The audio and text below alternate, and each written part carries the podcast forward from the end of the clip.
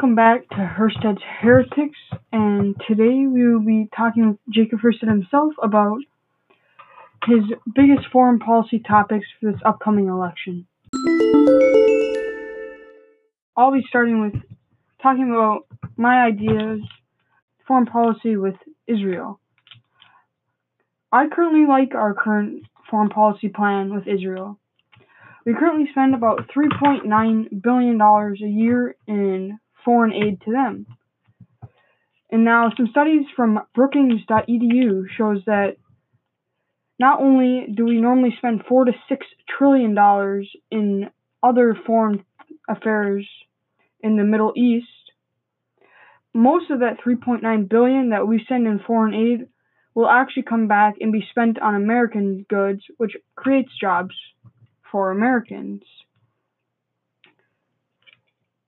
Israel has been claimed by some Americans as that's why we have problems with Middle Eastern countries such as Saudi Arabia or Iran, but almost there's been no terrorist groups that have claimed that Israel was the reason they attacked either the US or anything else to do with the US.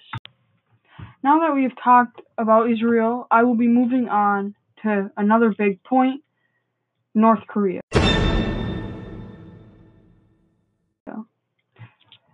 Now, North Korea's economy, along with South Korea, if they were to become one Korean country again, there many experts, including people from foreignpolicy.org, think it could their economy could easily rival ones of Japan or China.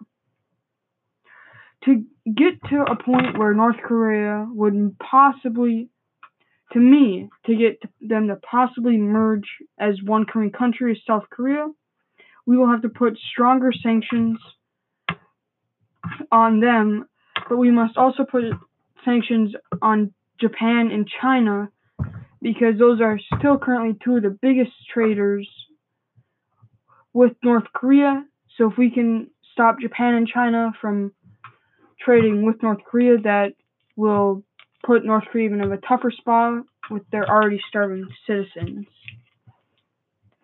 And even though it sounds bad, sometimes you have to do what you have to do, and we may have to put enough sanctions on Japan, China, North Korea, and Russia to where we starve their citizens out of communism. Another country that has poses a nuclear threat such as North Korea is Iran, a Middle Eastern country. To me, we are already doing a media core job on stopping this, but as Brookings EDU points out, we will we must put out some stronger sanctions, not necessarily on Iran, but on European countries that still trade with Iran. Because Iran's 85% of Iran's economy comes from exporting oil, which most of it, even though we put sanctions on it, most of it just goes to other countries in Europe, such and such.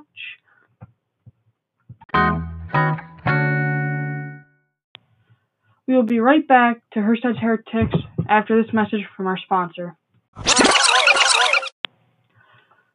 Continuing with Iran, we there is a couple things I view that we could capitalize on with Iran. Iran, a lot just like us, were not fans of Saddam Hussein, and are still, and are not fans of the stemming flow of drugs and unrest that Afghanistan poses nearby. So possibly by helping, working with Iran to eliminate this threat from Afghanistan, we may be able to work something out with the nuclear problems. Now, moving on to a country that supports Iran Russia. Russia has always been a problem for the US ever since the Cold War. And now that Putin has essentially taken over their government as a dictator after this last election, pretty much showing that it was rigged in his favor a lot of steps that Vladimir Putin has been taking in the recent months show that he is uh, once again trying to take back some of the land that the Soviet Union once had, such as the Crimean Peninsula. And I think to really stop this, we will we need to almost oust Vladimir Putin or somehow make their ugly oligarchs take a step down because they're currently influencing a lot of this with their money and power to keep Putin in power so they can attempt to bring it back.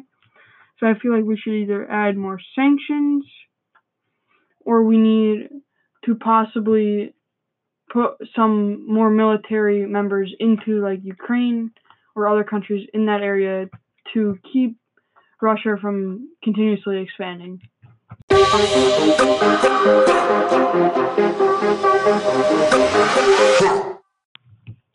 Our last topic for today will be on terrorism.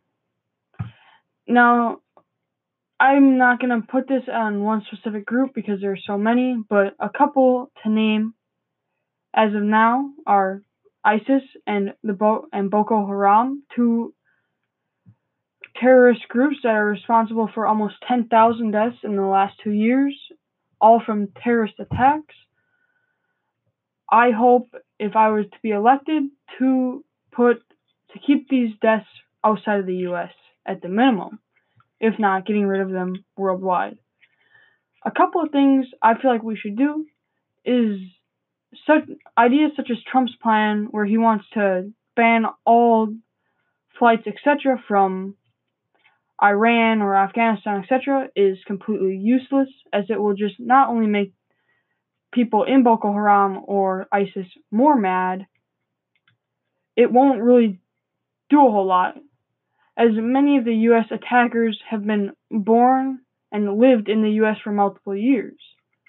So I feel instead of focusing on people coming from outside the country, we need to work more on the inside, such as possible regular screenings for pilots, etc., and just beefing up security in high populated areas, along with harder to reach items for bombs, etc., in maybe if it really had to come to it, take a page out of North Korea or China's book and maybe censor parts of YouTube that show off ISIS or Boko Haram recruiting videos.